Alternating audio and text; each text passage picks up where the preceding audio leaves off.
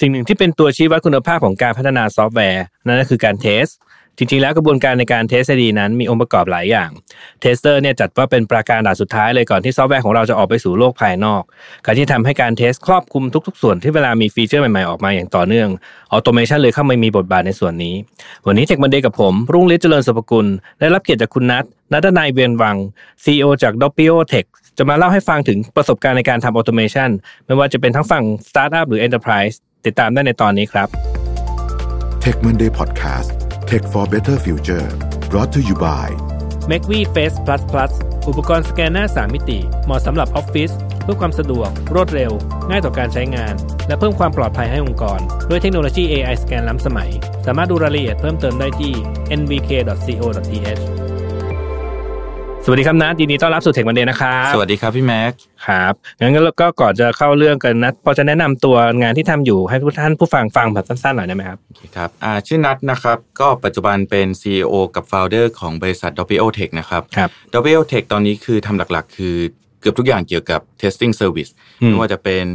Manual Test Automation Test หรือการจัด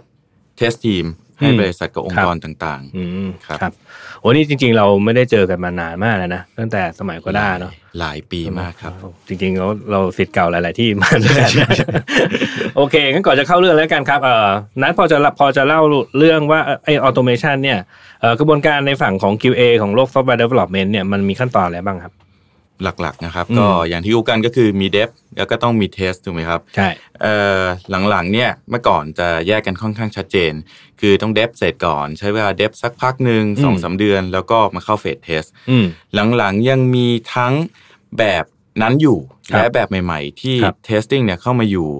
ใกล้กับหมุนขึ้นไปพร้อมกันพร้อมกับเดฟมากขึ้น อืม เพราะฉะนั้นเดฟสามชั่วโมงสี่ชั่วโมงเดฟ อืม หนึ่งวันก็ส่งมาเทสเลย อืม นะครับเพราะฉะนั้นคือคือถ้าถามนัดปัจจุบันเอ่อโลกของเทสจะหมุนเข้ามาใกล้จะหมุนไปพร้อม ๆ กับ development มากขึ้น อืมก็จริง ๆ คือมันก็สอดคล้องเพราะว่าส่วนใหญ่ทีมก็เริ่มต้นใช้เอจายเนาะก็คือ ใช่ครับ deliver เร็วขึ้นอืม ใช่ แล้วก็พอทำเสร็จปุ๊บก็อยากจะเทสเลย ใช่ ไห รือแม้แต่ waterfall ปัจจุบัน waterfall น้ำตกเราจะเล็กลง อ๋อ แม้แต่ทีมที่เป็น โอค waterfall โอเค ก็จะพยายามปั่นไซเคิลให้มันให้มันเร็วขึ้นสั้นขึ้นนะครับ อืมอืมก็คือเออจริง ๆ มันก็อาจจะแก้ไขก็ได้นะคือจริงๆ waterfall เขาบอกว่าเอ้ยมันต้องเตรียมตัวนาน ก็ทำ waterfall ให้สั้น ๆ สิ ใช่ อะไรเงี้ยมันก็ใก ปัจจุ ล้ บัๆนปัจจุบัจ่ายนิดนคิดว่าหน่อย อืม ปัจจุบันคิดว่าเป็นเพราะโลกหมุนเร็วมากขึ้น ใครที่ช้าก็คือจะอยู่ในธุรกิจยากหน่อย ครับ เพราะฉะนั้นถึงแม้ว่าเราจะเป็น waterfall ก็ตาม แต่ อืม สุดท้ายมันจะเป็น waterfall ที่ต้องเร็วขึ้นอยู่ดีนะครับ อืมโอเค อ่ะ มีเดฟกับมีเทส ครับ อ่ะคราวนี้ถ้าเกิดว่าจะทำให้เทสให้ดีเนี่ย มันต้องมีอะไรบ้างครับนัท สองสามอย่างครับเอ่ออย่างแรกที่อยากจะพูดถึง ถึงแม้ว่าเราจะพูดถึง automation ในวันนี้ ครับ แต่อย่างแรกเลยที่อยากจะพูดคืออย่าหลงทางกัน ว่าบางคนคิดว่าอุ้ยมี test automation แล้วคุณภาพฉันจะดี อืม หรือ test automation คือทุกสิ่งทุกอย่างในโลกใบนี้ อืม จริง ๆ แล้ว test automation เนี่ยมันเข้ามาช่วยตอนหลังๆเท่านั้นเอง ครับ ถ้าเกิดวงการเขาเรียกว่าอะไรอ่ะเอ่อสิ่งองค์ประกอบของการทำเทส หลักๆ มันไม่ใช่เป็นแค่เทสออโตเมชันมันต้องเริ่มจากการเข้าใจ Product เราก่อน อืม ต้องเริ่มจากการเข้าใจฟีเจอร์ ต้องคเริ่ม รับ จากการเข้าใจ Architecture ของ Product เพื่อที่เราจะสามารถดีไซน์ก d e f i n e Test ให้ดีได้นะครับ ในส่วนของ Automation มันเข้ามา Payroll ตอนหลังๆที่ว่าพอเรารู้จัก Product แล้วเราดีไซน์ Test Case ได้ดีแล้ว Automation มันมาทำให้เร็วขึ้น อืม นะครับโดยการอะไรก็ตามที่ทำซ้ำอะไรก็ตามที่สามารถทำพร้อม ๆ กันได้ เนื่องจากออโตเมชันหลัก ๆ ก็คือโรบอททีนี้โรบอทเนี่ยเราไม่ต้องกลัวว่ามันจะเหนื่อย ครับ เพราะฉะนั้นเราก็สปอนมันไปรันอะไรพร้อม ๆ กัน 10 เครื่อง 20 เครื่องร้อยเครื่องได้ เพื่อให้เกิดความเร็วขึ้น อืม แต่โรบอทก็คือโรบอทมันต้องมีคนสั่งมันให้ทำอะไรสักอย่างก่อนนะครัอ่าบเพราะ ใช่ ฉะนั้นคือถ้าเทสเตอร์ไม่มีความรู้กับ Product ตัวเอง ไม่รู้ว่าจะเขียนเทสเคสยังไงให้ดี อืม ยังไงเราก็ไปสั่งโรบอทให้มันทำงานให้ดีไม่ได้ อื นะครับ ม ซึ่ง ครับ ส่วนใหญ่คนส่วนใหญ่พอได้ยินคำว่าออโตเมชันหลังๆ คือเทรนด์มาแรงมากออโตเมชันก็วิถ้าฉันมีออโตเมชันคุณภาพของ Product ฉันจะดี แต่จริง ๆ ก็คือไม่คือจริงๆ คุณต้องเริ่มจากการมี QA มีเทสเตอร์ที่ดีก่อน อืมอืมครับ ก็ต้องต้องทำความเข้าใจก่อนว่าจริงๆแล้วโปรดักของเราคืออะไรเนาะ ใช่ อืม ต้องเข้าใจเรียกว่าสำหรับนัด DeFi QA คือต้องเข้าใจ Product ตั้งแต่ Top to Bottom ครับ คือต้องเข้าใจว่าลูกค้าคุณจะใช้ Product คุณยังไง Business อืม คุณรันกับ Product นั้นยังไง รวมไปถึง Downstream ว่า Data จาก Product ของคุณไหลไปมีผลกระทบกับแอปพลิเคชันอื่น ๆ ยังไงนะครับ อืมตอนตอนเชิญนัดมานี่นัดบอกว่าเอ๊ะนัดจะมาเล่าเรื่องทำยังไงแต่ปกติคนเขาบอกว่าเอ๊ะทำยังไงให้ให้ดีทำยังไงให้ใช้งานได้นัดจะบอกว่าเอ๊ะนัดจะจะมาเล่าเรื่องเอ๊ะทำออโตเมชันยังไงให้เจ๊ง อ่า ผมถึงก็อึ้ง เลย เออเอาเข้าเข้าเรื่องแล้วกันครับนัดทำออโตเมชันยังไงถึงเจ๊งฮะนัด ไปทำง่ายมากเลย ครับ คือที่ที่จะเล่าให้ฟังว่าทำยังไงให้เจ๊งเนี่ยเพราะว่ารู้สึกว่ามันเกิดขึ้นบ่อยกว่าทำยังไงให้ดี อืม ใน อืม ในในวงการโดยเฉพาะในบ้านเราเนาะ ครับ เพราะว่าอย่างที่บอกไปคือทุกคนเอ่อในช่วง 6-7 ปีหลังแล้วกันออโตเมชันมาแรง ทุกคนก็คิดว่าอุ้ยทำออโตเมชันกันเถอะ อืม แล้วก็พยายามทำแต่โดยปกติที่นัน observe มา 80-90%ของคนที่พยายามทำออโตเมชันคือทำแล้วเจ๊ง อืม เพราะฉะนั้นคือแทนที่เราจะมาบอกว่าเฮ้ยทำยังไงให้มันดี มาเล่าให้ฟังดีกว่าว่า ที่ทำ ทำท่าไหน ทำแล้ว มาแล้วเจ๊งอะ บ้าง เออ จะได้ไม่ ที่ ทำ ทำ ต่อ ทำแล้วเจ๊งเนี่ย อืม มันคืออะไรนะครับเอ่อโดยส่วนใหญ่เริ่มมาทุกคนอยากทำออโตเมชันเพราะคิดว่ามันคูลมันเป็นเทคโนโลยีที่ทุกคนต้องไป อืม โดยที่ไม่ได้ทำคือกลายเป็นว่า องค์กรหรือทีมตั้ง objective มาว่าทำออโตเมชันเพราะต้องมีออโตเมชัน อืม อ่ะเพราะฉะนั้นมันผิด โอ้ยสมัย ตั้งแต่แร ก่อน แหละ ออโตเมชันนี่ทูสนี่แพงมากเลยนะ ใช่ อืม ก็พูดถึง QTP อะไรอย่างงี้ใช่ไหม อะไรเงี้ยอืม เออยอดนิยม อืม เดี๋ยวนี้ถูกลงเยอะ อืม นะครับ เพราะว่าไม่ใช่ QTP ถูกลงนะ แต่มันมี Open Source อืม เพิ่มขึ้นมาเยอะ มี ะครับ option ให้เลือกใช้เยอะ ใช่ อืม ใช่แล้วก็ อืม เทคโนโลยีกับเฟรมเวิร์กต่าง ครับ ๆ ของฟรี อืม ทำมาดีมาก อืม นะครับ ครับ อ่ะทีนี้ย้อนกลับไปนิดนึงตัวตัวเริ่มผิดตั้งแต่ Objective ที่มี Automation เพื่อ เพราะว่า เพื่อต้องการจะมีออโตเมชัน เพื่อให้มี Automation ฟังดูดีเก๋ไก๋ ครับ อ่ะจริง ๆ แล้วออโตเมชันเราต้องคิดก่อน ถ้าเป็นสมัยก่อนเนี่ยออบเจกตีฟของออโตเมชันคือส่วนใหญ่เอามาลดเอฟฟอร์ต อืม เอามาแทนคนเอามา อืม ทำอะไรพวกนั้นนะค ครั รับ บนัดเห็นเทรนด์เปลี่ยนไป โดยเฉพาะตั้งแต่4ีหปีที่แล้วเทรนด์ของออโตเมชันจริง ๆ ไม่ได้เอามาแทนคนแล้ว ครับ นะครับไม่ได้เอามาลดเอฟฟอร์ตเทรนด์ของออโตเมชันคือเอามาเพื่อทำให้ซอฟต์แวร์เดเวล็อปเมนต์มันเร็วขึ้น อืม เพราะฉะนั้นถ้าคุณตั้งโจทย์ผิดผิดอันดับแรกเลยคือ เพื่อให้มีออโตเมชัน นั่นเจ๊งอันดับแรกละทำแล้วก็เจ๊งแน่นอน ไม่ อืม ไม่ได้มีประโยชน์อะไร มีกระดาษเพื่อให้เป็นกระดาษ ใช่ ไม่ได้เอามาจดข้อความอะไรอย่างเงี้ยใช่ไหม ถูกต้ อื ง ม นะครับ อันดับ 2 คือต้องเข้าใจก่อนว่าเราอยากทำออโตเมชันเพื่อลดเอฟฟอร์ตหรือ ครับ ทำออโตเมชันเพื่อให้ได้สปีดหรือความเร็วของ Development อืม เพราะการ define framework ของ automation สำหรับ 2 แบบนี้ก็ต่างกัน เออ อ่าถ้าเอามาลดเอฟฟอร์ตคุณอาจจะเป็นบริษัทที่อารันออโตเมชันไปอาทิตย์หนึ่งเออเคยเห็นจริงๆนะออโตเมชันที่รันไปอาทิตย์ 2 อาทิตย์อย่างเงี้ย อืม ซึ่งก็อาจจะแทนคน 20 คนได้ อืม อ่ะแต่ที่นัดเห็นมากกว่าความความต้องการหรือความจำเป็นมากกว่าคือออโตเมชันที่ลดเวลาจาก 2 อาทิตย์เหลือเอ่อหนึ่งวันแล้วกันอ่ะ อืม เริ่มแบบเบสิกคือ ครับ ลดลงเหลือหนึ่งวันเหลือหนึ่ อื ง ม คืน อืม ลดลงมาจนเหลือครึ่งวัน หรืออย่างตอน Agoda ที่ที่ทำออโตเมชันแบบ Extreme เนี่ย เราลดเวลาการเทส เป็นอาทิตย์อาทิตย์เนี่ยเหลืออยู่ที่ 10 นาที อืม อ่ะเพราะฉะนั้นเฟรมเวิร์กของการทำออโตเมชันให้กันทุกอย่างให้เสร็จภายใน 10 นาที จะแตกต่างจากการทำออโตเมชันที่ทำทุกอย่างแทนคนแต่ใช้เวลากัน 3 วันนะยกตัวอย่า อ๋องเพราะฉะนั้นเราต้อง define โอเค objective ก่อนเราจะได้เลือกเฟรมเวิร์กเลือกเทคนิคเลือก approach architecture ของ automation ได้ถูก ซึ่งจริง ๆ แล้ว Objective ก็อาจจะมีดีมีอาจจะมันอาจจะดีทั้งคู่ก็ได้ถูกป่ะ ใช่ ลดจำนวนคน ถูกต้อง ก็อาจจะเป็นจุดประสงค์หนึ่ง ใช่ครับ กับการได้ Quality Software ก็อาจจะหรือว่าทำการเทสเพื่อทำให้ได้เอ่อ ได้เร็ว ความเร็วขึ้น ใช่ ก็อาจจะเป็นอีกจุดประสงค์หนึ่งก็ได้ ซึ่ง ใช่ อาจจะ ครับ อาจจะดีทั้งคู่ก็ได้ มันควรจะ แล้แต่ ดีทั้งคู่ ถูกปะ ใช่ แต่ว่า อืม การลงทุนต่างกัน อืม เช่นถ้าทำ automation เพื่อให้ replace human effort แต่ไม่สนใจว่ามันจะรันนานเท่าไหร่ อืม การลงทุนกับการทำออโตเมชันตรงนั้นจะต่างจากการลงทุนจากการทำออโตเมชันที่เราอยากได้ความเร็วของมันด้วย อืม อ่า อืม ที มัน นี้ ต่างกันขนาดไหนครับนัท เยอะครับ เช่น เช่นเราจะเขียนออโตเมตแบบง่าย ๆ ให้มันรันไปเรื่อย อืม ๆ หรือเราจะเริ่มตั้งแต่การเขียนเทสเคสใหม่เลย อืม เพื่อให้ มัน เทส ตั้ง แต่ละอันมันอิน มัน ดิพ ต่าง เดนต์ กั กัน น ตั้งแต่ตั้งแต่ตอนเริ่มต้น DeFi แล้ว ถูก ถูกไหม ถูกครับ อืม เพราะว่าถ้าเป็นเทสเคสที่แมนนวลรันโดยปกติเราก็ อืม ต้องทำอย่างเช่นเทสหนึ่งทำล็อกอินก่อนเทสสองค่อยเอาล็อกอินนั้นไปทำไอ้นู่นไอ้นี่ ม หรือเทสสามก็คือต้องซื้อของจากเทสสองก่อน ครับ ค่อยเอาของที่ซื้อแล้วไป cancel หรืออะไรก็แล้วแต่ อืม ถูกไหมครับ ครับ ถ้าทำ automation แบบง่ายก็คือเอา test case manual นั่นนะมาแปลงเป็น automate เลย ก็ อืม ปล่อยเหมือนกันตามซีรีส์มันไปเรื่อย ห้ามหลันข้ามข้อ อืม ถ้าจะวาง DeFi framework แบบยากคือเราต้องคิด test case ให้มันทุกข้อสามารถรันพร้อมกันได้ อ๋อ กระจายกันไปเลยก็คือ ถูกต้อง ถ้าเกิดแบบไม่ถ้ามันไม่เรียงกันก็ทำให้ทำงานได้พร้อม ๆ กัน ถูกต้อง ก็จะเร็วขึ้นเยอะเลย ใช่ ทีนี้ ใช่ อืม ทีเนี้ยเอ่อเทคนิคที่ทำไมทำอย่าง Agoda ทำ 10 นาทีได้ก็คือการพาราเรลทุกอย่าง อืม คือตอนนี้ที่ทำที่ w o Tech พยายามทำเทสทุกอย่างให้มันงานพาราเรลกันได้ อืม เพื่อสปีดเป็นหลัก อืม ทีนี้สปีดเนี่ยเอ่อย้อนกลับมานิดนึงคือบางทีมันไม่ใช่แค่สปีดอย่างเดียว แต่มันทำให้คุณภาพได้ด้วย อืม เพราะในโลกของความเป็นจริงในชีวิตจริงของเรานั้น บางที developer ทามันก็กินเวลาเทสมาถูกไหมครับ ใช่ หรือไม่ก็มาทีมีบั๊กเยอะกว่าที่เราคิดไว้ อืม ปัญหาตอนหลังๆของ quality assurance หรือ software testing ก็คืออุ้ยโดนตัดเวลาต้อง take risk ต้อง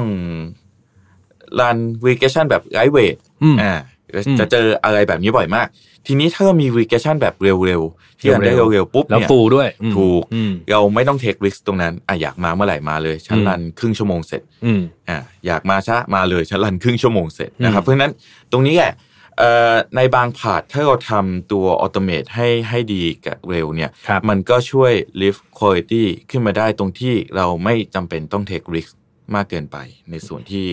ความเร็วเข้ามาช่วยได้ อืมอ่าโอเค อ่ะกลับมาเอยเรื่อง objective แล้วอ่ะแล้วมี อ่า ส่วนไหนที่จะทำแล้วจะเจ๊งอีกนะครับนัท อีกอย่างหนึ่งคือวิธีการวัด success ของของ automation ครับ โดยส่วนใหญ่วิธีวัดแบบผิดๆอันนี้เคยเจ็บมาแล้ว อืม บอกว่าโอ้ยออโตเมชันเนี่ย ความเนื่องจากมันเป็นซอฟต์แวร์ ครับ เพราะฉะนั้นมันมีบั๊ก อืม ใช่ไหมครับมันเป็นมันเป็นโค้ดเอาไว้จับบั๊กของซอฟต์แวร์แต่ตัวมัน ซึ่งตัวมันเองก็อาจจะมีบั๊กได้ มีบั๊กได้ เหมือนกันอืม เพราะฉะนั้นสิ่งที่ภาษาที่เขาเรียกว่าอะไร enemy ตัวร้ายศัตรูตัวร้ายของออโตเมชันคือสิ่งที่เรียกว่า flakiness ม คือเทสที่ fail โดยที่ไม่ใช่บั๊กของซอฟต์แวร์ แต่เกิดจากปัญหาออโตเมชันเอง ม นะครับ คนทำออโตเมตทุกคนจะจะหลอกหลอน จะโดน อืม หลอกหลอน อืม ด้วยคำนี้ t e s t f l a g g i n e s s นะครับ เพราะปัญหาของ f l a g g y จริง ๆ แล้วคือ ถ้าเรารันเทสไปร้อยข้ออแล้วมันเฟล อืม ถ้า f l a g g i n e s s rate เราสูง แปลว่า อืม developer กับทีม หรือแม้แต่ตัวเราเอง อืม จะ assume เสมอว่า อ๋อ ไม่ใช่บั๊กจริงหรอก เป็นเพราะเทสแค่ แล้ นั้ วน แหละ แล้วเราก็ปล่อยมันไป เราไม่รู้ว่าอันไหน ถูก มันเป็น เราจะรันซ้ำเราจะไปรันมือเราจะไปทำนู่นทำนี่กับมัน เพราะฉะนั้นเลยกลายเป็น test automation ลงทุนทำมาตั้งนาน อืม สุดท้ายแล้วกลายเป็นสิ่งไร้สาระไม่มีใครใช้ เพราะไม่มีใครเชื่อถือออโตเมต ไม่อ๋ออ๋ออ๋อ เพราะฉะนั้นการทำออโตเมชันที่ได้ใช้จริง ๆ ต้องได้รับความเชื่อถือด้วย ถูกต้องมันต้องเป็นออโตเมชันที่ที่ทั้งเราและทีมเชื่อถือได้ อืม ไอการทำให้มันเชื่อถือได้เนี่ยคือต้องมาดีลกับความความ f l a g i n e s s ของมัน อืม นะครับ ครับ โดยเฉพาะปัจจุบันเนี่ยออโตเมตมันถูกเอาไปแพ็กเกจเข้ากับ CICD อืม ใช่ไหมครับ CICD คือคุณเช็คอินโค้ดปุ๊บ เขียนโค้ดบรรทัดสุดท้ายเสร็จ คุณเช็คอินโค้ดเมิร์จโค้ดปุ๊บ แล้วมันควรจะไหลเข้าโฟล์ อืม จนไปถึง deploy ขึ้นโปรดักชันได้ทันที อืม ซึ่งออโตเมชันก็จะถูกปลักอินเข้าไปกับตรงนี้ อืม ทีนี้ถ้าออโตเมชันคุณเฟลแล้วเป็นเฟลที่ไม่ใช่เพราะบั๊กแปลว่าออโตเมชันคุณไม่สามารถเอาเข้า CICD ได้ เพราะ อ่า ทุกครั้งมันจะต้องมี ครับ manual process ใช่ นะครับ ถูกอืม หลาย ๆ ที่เริ่มคุยกันเรื่องเอ่อ test flakiness หรือพูดง่ายๆคือ น่าจะเรียกว่า stability อืม ของ automation ละกัน ครับ โดยที่กำหนดเป็นเปอร์เซ็นต์ อืม หลายที่บอกกำหนด 80%เ อืม อ่าเริ่มจากน้อย ๆ ก่อน 80% 80%นับยังไง การเทสร้อยข้อ ถ้าผ่าน 80 ข้อ fail 20 ข้อ ถือว่า achieve ซึ่งของนัทเองก็เคยเซตแบบนี้เหมือนกัน ปรากฏว่าเจ๋ง อืม เพราะว่าไอ้แปข้อที่มันใช้ได้กับ 20 ข้อที่มันเฟลทุกรอบเนี่ย กลายเป็นมันเอาไปใส่ CICD ไม่ได้ อืม เพราะทุกรอบที่เรารันเทสเนี่ย ถ้าใส่ไม่ได้ก็ไม่ใช่ออโตเมตเอ้ยมันก็ ถูกมัน ก็ ไม่มีประโยชออน์โตเตแล้ว มันไม่มีประโยชน์ของออโต เ เมตเพราะแปลว่าทุกรอบที่เรารันออโตเมตเรารู้ว่ามันจะมีเฟลเพราะ อืม ออโตเมต เอง อืมแล้วเราก็ นั่ ไม่ นคือสิ่ง แล้วเราก็ไม่ ที่ expect ดูด้วย ถูกต้องถูกต้องกลายเป็นออโตเมตอ่ะพอคนทำเป็นแบบนี้ อืม บางทีบางคนทำเป็นตัวเลขอ90%ืม อุ้ยฟังดูสูงจังเลย ครับ แต่ทุกรอบมันจะเฟลหมดเลยนะ อืม มันจะต้องมีมัน มัน จะ ก็ ต้อ จะ ง ก มี ลาย ปัญ เป็น หา ไอ้สิบเปอร์เซ็นต์นั้นเอ๊ะสิบเปอร์เซ็นต์นั้นมันเกิดขึ้นจากอะไรแล้วก็ ใช่ มันจะเกิดคำถามขึ้นใน อืม หัวตลอดเวลา อ๋อ ไม่ใช่บั๊กหรอก เพราะ อืม เทสของแกนั่นแหละ เอออ่ ครับ โกแบบใหม่ที่ที่ตั้งให้ทีมที่เคยตั้งให้ทีมคือไปแบบเอ็กซ์ตรีมว่าร้อยข้อเนี่ย ถ้าเฟลแม้แต่ข้อเดียวเพราะตัวเมด อืมก็ไม่ผ่าน คือศูนย์ อืมใช่ คือนับ ถูก ศูนย์ ถูกอืม เพราะฉะนั้นต้องการร้อยข้อให้ผ่านทั้งร้อยข้อ อืม กี่รอบการกี่รอบแล้วผ่านทุกข้อ อืม เราค่อยนับจำนวนรอบ อืม เช่น การร้อยรอบแล้วผ่านหมด 95 รอบ นั่นคือ stability เป็น 95% อ๋อ อ่า โอเค เพราะฉะนั้นอันเนี้ยเป็น แต่แบบนี้ การ ยัง นั พอ เอ็กซ์ตรีม อย่างนี้ยังพอทำความเข้าใจได้ถูกไหม ใช่ เพราะบางที แต่ไม่ บาง ค่อย ที มีคนคิดแบบนี้นะ บางทีก็จะเจอเทสถ้าเทสมันไม่สเตเบิลก็ เฮ้ยมันต้องมีรอบสักรอบหนึ่งอะที่ผ่านร้อยเปอร์เซ็นต์ไม่ใช่หมายถึงว่าส่วนใหญ่มันน่าจะร้อยเปอร์เซ็นต์แต่บางอันก็จะเกิดเออร์เลอร์บ้าง ใช่ แบบเนี้ย บ้าง แบบนี้ยอมรับได้ถูกไหม ใช่ถูกต้อง อืม ครับ แล้วทีเนี้ยถ้าเราตั้งโกตั้ง objective แบบนี้ที่ถูกต้องเนี่ย อืม เราจะตั้ง Objective แบบที่ Automation เราจะถูกเอาไปใช้ได้จริง อืม แล้วเราจะสร้าง Framework ในแบบที่มันจะผ่าน 95%แบบนี้ เช่น เราต้องมีการ retry เราต้องไปดูว่า เฮ้ย error exception มันคืออะไร เช่น อืม ตัว web driver มันทำ out อะไรพวกเนี้ย อืม เพราะฉะนั้นคือเรารู้แล้วว่าไม่ใช่ปัญหาของซอฟต์แวร์ อืม เราไปเช็ค error แล้วเราสร้าง logic ในการ auto retry อืม เทสพวกนั้นขึ้นมาเองเลย นะครับนั่นคืออย่างที่บอกคือถ้าไม่ได้คิดแบบนี้ก็จะไม่สร้างเฟรมเวิร์กแบบนี้ อืม แล้วพอไม่สร้างเฟรมเวิร์กแบบนี้ Objective ในแง่ของ Stability ผิด ก็จะ อืม กลายเป็นอาจจะพูดตรงๆ ก็คือเป็น Automation ขยะ อืม ทำมาไม่ได้ใช้แต่ฉันมี Automation นะ อืม นะครับ ครับ อืม เออมันมีเออพอพอพูดคุยไปเสร็จปุ๊บเริ่มเริ่มนึกถึงในอดีตขึ้นมาได้เอ้ยมันมีคำบวดดิ้งที่ว่า test driven อะ ครับ แล้ว test driven เนี่ยกับ automation เนี่ยมันเกี่ยวข้องกันไหมครับ เกี่ยวนิดหน่อยไม่ได้เกี่ยวซะทีเดียว อืม คำว่า test driven จริง ๆ แล้วคืออาจถ้าอย่างที่ใช้อยู่ปัจจุบัน นัดไม่เรียกมันว่า test driven ละกันแต่โดย ครับ แต่โดยสิ่งที่ทำมันก็คือกึ่งกึ่งๆ test driven อย่างเช่น ถ้าเรารู้ว่าฟีเจอร์ที่จะทำในสเปนนี้ อืม คืออะไร ครับ ถ้าเป็นสมัยก่อนก็คือแยกงานกันเป็นทำถูกไหม อืม เอ่อ เทสเตอร์หรือ QA ก็ไปนั่งเขียนเทสเคส developer ก็ไปดีไซน์โค้ดเขียนโค้ด เสร็ ครับจแล้วก็มาเจอกันกลางๆสปรินต์ อืม สิ่งที่นักทำปัจจุบันนี้คือ พอเริ่มมารู้สตอรี่ก่อนที่เดฟจะเริ่มเขียนโค้ดบรรทัดแรกด้วยซ้ อืม ำเทสเตอร์จะบอกเลยว่า เฮ้ย ฉันจะ สต เท อ สแบบนี้ รี่เนี้ย เหรอ ฉันจะเทสแบบเนี้ย อืม เหมือนเฉลยข้อสอบอะครับ อืมอืม เหมือนแบบพี่แม็กเป็นอาจารย์ แล้วก็เอาข้อสอบไปบอกนักเรียนว่า นี่คือข้อสอบและเฉลย อืม ไปทำยังไงก็ได้ ให้ ไป การ implement เนี่ย เออให้มัน ผ่าน ไปเขียนโค้ดยังไงก็เอได้อเออ ให้มันให้มันผ่าน อืม การเทส อืมคุณเป็น อ่า อืมอ๋อ ทีนี้ โอเคจริงจ สิ่ ริง งที่ จริงๆพูดเหมือนพูดเหมือนตลกแต่เอาเข้าจริง ๆ ก็คือ เอ่อคนที่ทำหน้าที่เช็คเริ่มมันมีส่วนร่วมกับ developer ตั้งแต่ตอนแรกนั่นแหละ ถูก จะได้ไม่หลงทางในการทำโค้ดอะไรว่าไปใช่ไหม ถูกต้องครับ แล้วไปยิ่งกว่านั้นมันจะมาเกี่ยวกับออโตเมชันหน่อยหนึ่งตรงที่ถ้าเราทำแบบ Extreme จริง ๆ แล้วเนี่ยเอ่อ developer ก็สามารถช่วยเขียนเทสได้ ช่วยเขียนออโตเมชันได้ เพราะฉะนั้นบางทีเขาเริ่มเขียนออโตเมชันเทสหรือ QA เริ่มเขียนออโตเมชันเทสตั้งแต่ก่อนที่โค้ดจะถูกเขียน อืม เพราะฉะนั้นคือเขียนโค้ดโค้ดเทสกับโค้ดออโตเมต อืม กับโค้ดตัว Product เนี่ย ครับ เสร็จพร้อมกัน อืม เช็คอินโค้ดแปลว่าเช็คอินพร้อมกันออโตเมต อืม อืม อืมอืม อันนั้นนั่นและรวมถึง พอมันเป็นเทสเดเวนแบบเนี้ย ข้อดีของมันคือเอ่อนอกจากเทสฟีเจอร์ใหม่ ๆ ที่ทำแล้ว Regression ยังสามารถ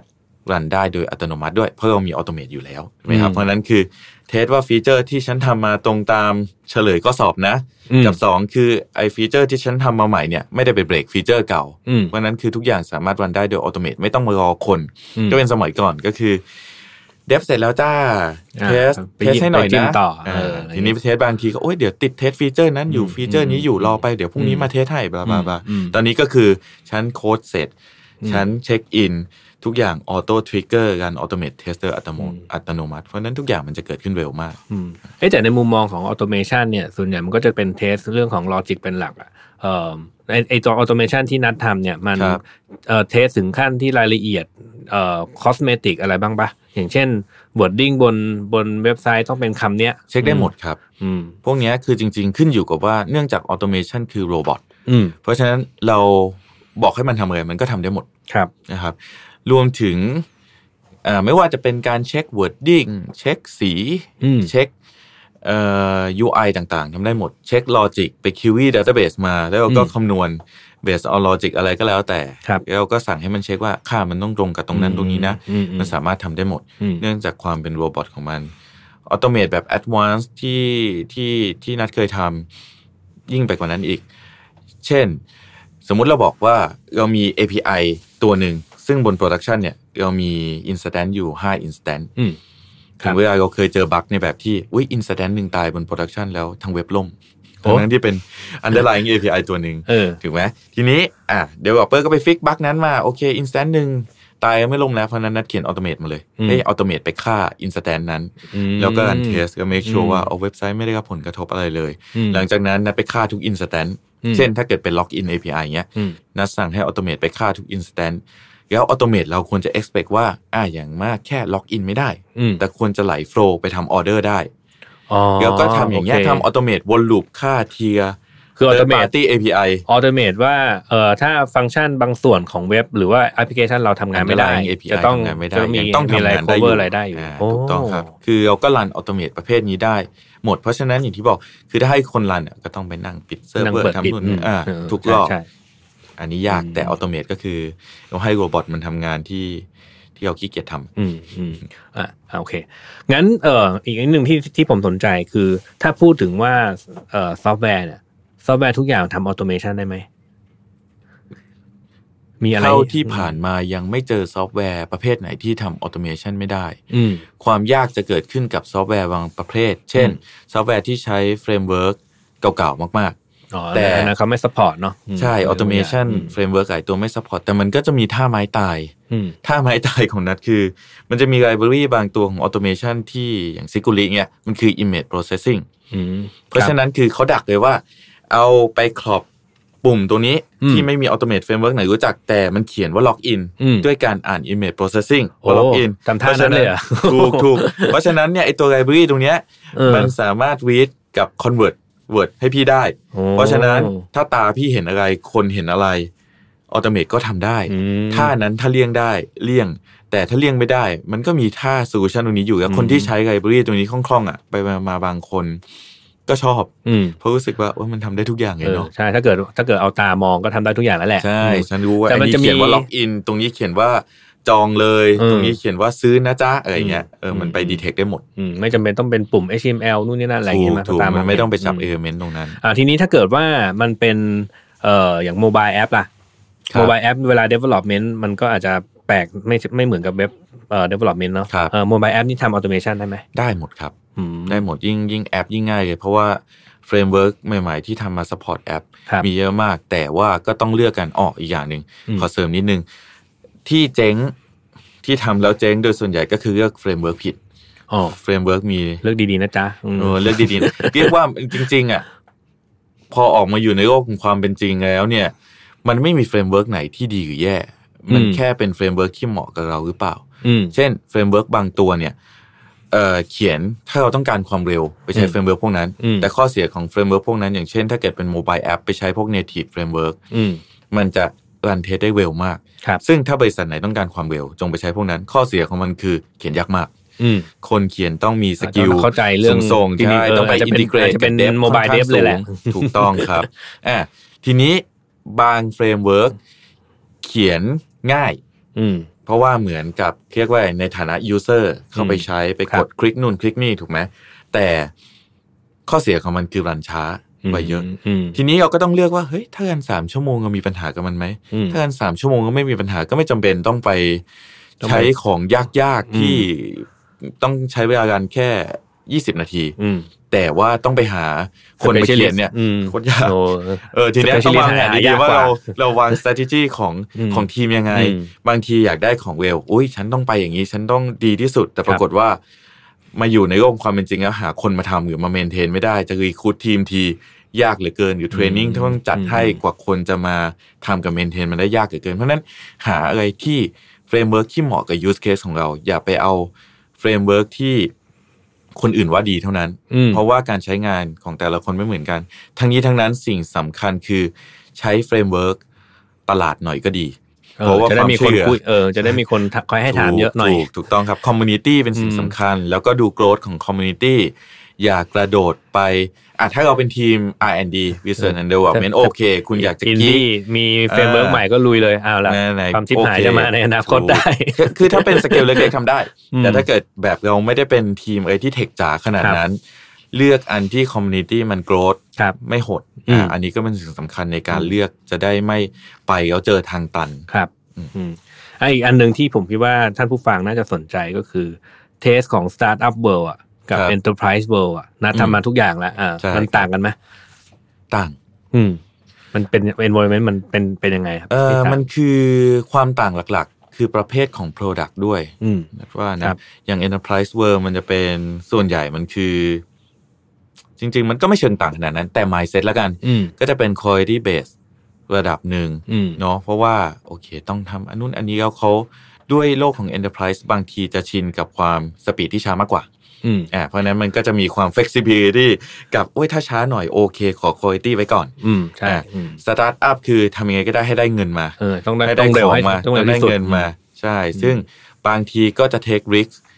ประมาณหนึ่ง อืม หรือในแง่ของ quality เองถึงแม้บางทีเทสเจอบั๊กเยอะแยะเลย ครับ ยังไม่ฟิกยังไม่ฟิก อืม ทดไว้ก่อนทดไว้ก่อนทดไว้ก่อน ม เอ่อมันมีทั้งข้อดีข้อเสียของแต่ละแบบเนาะ อืม ของ enterprise เนี่ย quality ก็จะค่อนข้างโอเค อืม ข้อ ครับ เสียคือช้า อืม ส่วนของ Startup บางทีสิ่งที่ต้องระวังคือ พอคุณไถเอาฟีเจอร์ใหม่ๆ ออกไปเรื่อยๆ ปุ๊บ รู้ตัวอีกทีไอ้บักเล็กบักน้อยพวกนั้นน่ะมันรวมตัวกันกลายเป็นสัตว์ประหลาดตัวใหญ่ อืม พอเป็นสัตว์ประหลาดตัวใหญ่ปุ๊บฟีลลิ่งของบักเล็ก ๆ รวมกันสำหรับคนใช้มันคือ Product ตัวนี้บักกี้โอ้ยฉันจะไปแต่ละที แต่ละสเต็ปนี่มันสะดุดทุกจุด เออเออ มันก็เลย ใช่ กลายเป็นรู้สึกว่าฟีลลิ่งรวมมันจะแย่ อืม บั๊กแต่ละตัวดูเล็กน้อยมาก อืม อ่ะตรงนั้นกระตุกนิดนึง ตรงนั้นกระตุกนิดนึง แต่ว่าพอทุกอย่างมารวมกันเนี่ย มันแนะนำให้ฟีลลิ่งของคุณภาพทวีคูณ ใช่ เราอาจจะเข้าไปใช้เว็บนั้น หรือ Product นั้น ครั้งเดียว ครั้งหน้าเขาจะไม่กลับมาแล้ว ใช่ รู้สึกว่าเออตัวนี้บั๊กกี้เหลือเกิอืนม แต่ฉันอยากจะซื้อของอันเนี้ยเพราะฉะนั้นฉันจะเข้ามา ครับ แต่ทีเดียว เพราะฉะนั้ อื น ม คือต้องต้องหาบาลานซ์ให้ดีนะจุดหนึ่งต้องต้องมา bring back quality บ้าง อืมอืมครับ โอเคเอ่อทำทุกอย่างมาตั้งเยอะแล้วเนี่ยนะครับนัดนัดคิดว่าอนาคตของออโตเมชันในมุมมองของนัดเนี่ย ครับ เป็นยังไงครับ อนาคตของ automation นัดคิดว่ามันจะเป็นเรื่องธรรมดามากขึ้น อืม แต่ถ้าดูจากจากประเทศเราตอนนี้แล้วกันเนาะ ครับ จากที่เคยเข้าไปแตะๆเข้าไปช่วยหลายบริษัท implement เนี่ย น่าจะอีกสักพักหนึ่ง อืม คือไม่ได้สักพักแบบ 5 ปี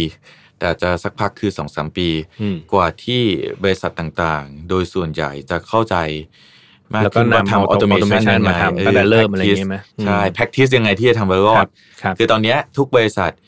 ทำออโตเมชันหมด พยายามทำ ออโตเมชัน แหละ หมดใช่ แต่น่าจะต้องมีจุดรวมบุคคุกคลาน อืม จนกว่าเรียกว่า practice ที่จะทำให้รอดมันกว้างขวางมากขึ้น อืม จนทุกคนรู้ว่าเหมือนแบบ เป็นเป็น อ่ะ นอม หนึ่ง ไป บว ละ กหนึ่งเท่ากับสอง ะไรย่านั้น อ่ะ อืม จนจนมันอยู่ใน practice โดยทั่วไป ม ตอนนี้นะครับ คิดว่าทุกคนทำออโตเมชันอันนั้นคือสิ่งเปลี่ยนแปลงที่เกิดขึ้น ครับ แต่ทุกคนทำออโตเมชันด้วย practice ที่จะรอดไหม อืม ตอนนี้ยังน้อยมาก อืม ครับ ก็ แต่ ต้อง ในอนาคตมันจะเป็นเรื่องธรรมดามากขึ้น ทุก ใช่ ที่ ก็ ทุกที่คือไม่มีออโตเมชันก็ก็จะกลายเป็นของที่ไม่ใช่ธรรมดาแหละ ก็คงต้องใช้เวลานิดนึงแหละ เพราะว่าเดี๋ยวนี้อะไร knowledge มันหาได้ค่อนข้างเยอะขึ้นเรื่อย ใช่ ๆ แล้วก็ค่อยๆ เพิ่มเติมขึ้นไป คนที่เขาทั้งทำไม่เป็นณตอนนี้ก็ก็อีกสักสองสามปีก็น่าจะทใช่ำทำได้แล้ว คน ล่ะ ทำออโตเมชันมีเยอะขึ้นมาก อืม เรียกว่าคนเขียนโค้ดได้มีเยอะขึ้นมาก คนที่เคยเจ็บแล้ว เรารู้ว่าต้องระวังอะไร ก็ ยั มาง น้อย บอก อยู่ เออ ใช่แต่ อืม คนพวกเนี้ยที่ทำเป็นเนี่ย อืม เดี๋ยวก็จะเจ็บ อืม พอเจ็บ พอเจ็บปุ๊บก็จะเลย ก็จะรู้ แล้วก็จะเก่ง แล้วเออเออ ใช่ ใช่ แล้วก็จะคนคนก็จะเก่งมากขึ้นเรื่อย อืมโอเคครับ น่าจะเอ่อพอสมควรเนาะนั้นนะค ครั รับบ อ่าก่อนจะจากการนี่นัดมีอะไรอยากจะฝากให้ท่านผู้ฟังไหมครับ ๆ ฝากอะไรดี อืม ฝากว่าทำออโตเมชันให้ให้คิดถึง ให้คิดถึงเป้าหมายที่เราอยา ค ก รับ ได้ก่อน อืม ให้คิดถึงสภาพแวดล้อมกับ use case ที่เราเอาจะเอาไปใช้ก่อน อย่า ครับ อย่าทำออโตเมชันเพื่อให้มีออโตเมชัน อืม นะครับทำออโตเมชันเพื่อให้เราได้อะไรสักอย่างจากมัน อืมไม่ว่าจะเป็นคุณภาพหรือความเร็วก็เลือกเอา ใช่ อืม ใช่ครับ อืม โอเค แล้วก็ฝากบริษัท w o t e c h ได้อืมเชิญ เฟซบุ๊กเพจ w o t e c h นะครับ อ่าเดี๋ยวเราทิ้งลิงก์ไว้ให้ ก็จะ ใน มี โชว์โน้ต คลาสสอนอะไรมาเรื่อย อ่า ๆนะครับ ครับ อืม ถ้าสนใจอยากจะรู้เรียนรู้เรื่องออโตเมชันก็ กับ ติดตาม software testing มาติดตามได้ อื ครับ ครับ โอเคครับงั้นก็น่าจะครบถ้วนนะครับ ก็ขอบคุณทุกท่านที่ติดตามนะครับ จนกว่าจะพบกันใหม่ สวัสดีครับ สวัสดีครับ ธุรกิจอีคอมเมิร์ซเป็นธุรกิจที่เราจำเป็นต้องเข้าใจลูกค้าให้มากที่สุด นี่เป็นเหตุผลที่ผมพัฒนา 198 beauty com เพื่อทำให้ลูกค้าของเราได้สิ่งที่ตัวเขาต้องการจริง ๆ เราอยากจะช่วยให้ลูกค้าเลือกผลิตภัณฑ์ที่เหมาะสมกับตัวเขาเอง ด้วยการใช้ Data และความเชี่ยวชาญในตลาด Health and Beauty ของเรา แต่ทีมเรายังต้องการคนมาช่วยในการพัฒนาสิ่งใหม่ๆ ไปด้วยกัน ถ้าคุณเป็นนักพัฒนาที่สนใจโลกของอีคอมเมิร์ซแล้วแล้วก็ ผมกำลังมองหา Mobile Developer ทั้ง iOS และ Android Full Stack Developer E-commerce Data Scientist แล้วมาร่วมงานกันนะครับ Tech Monday Podcast Presented by NVK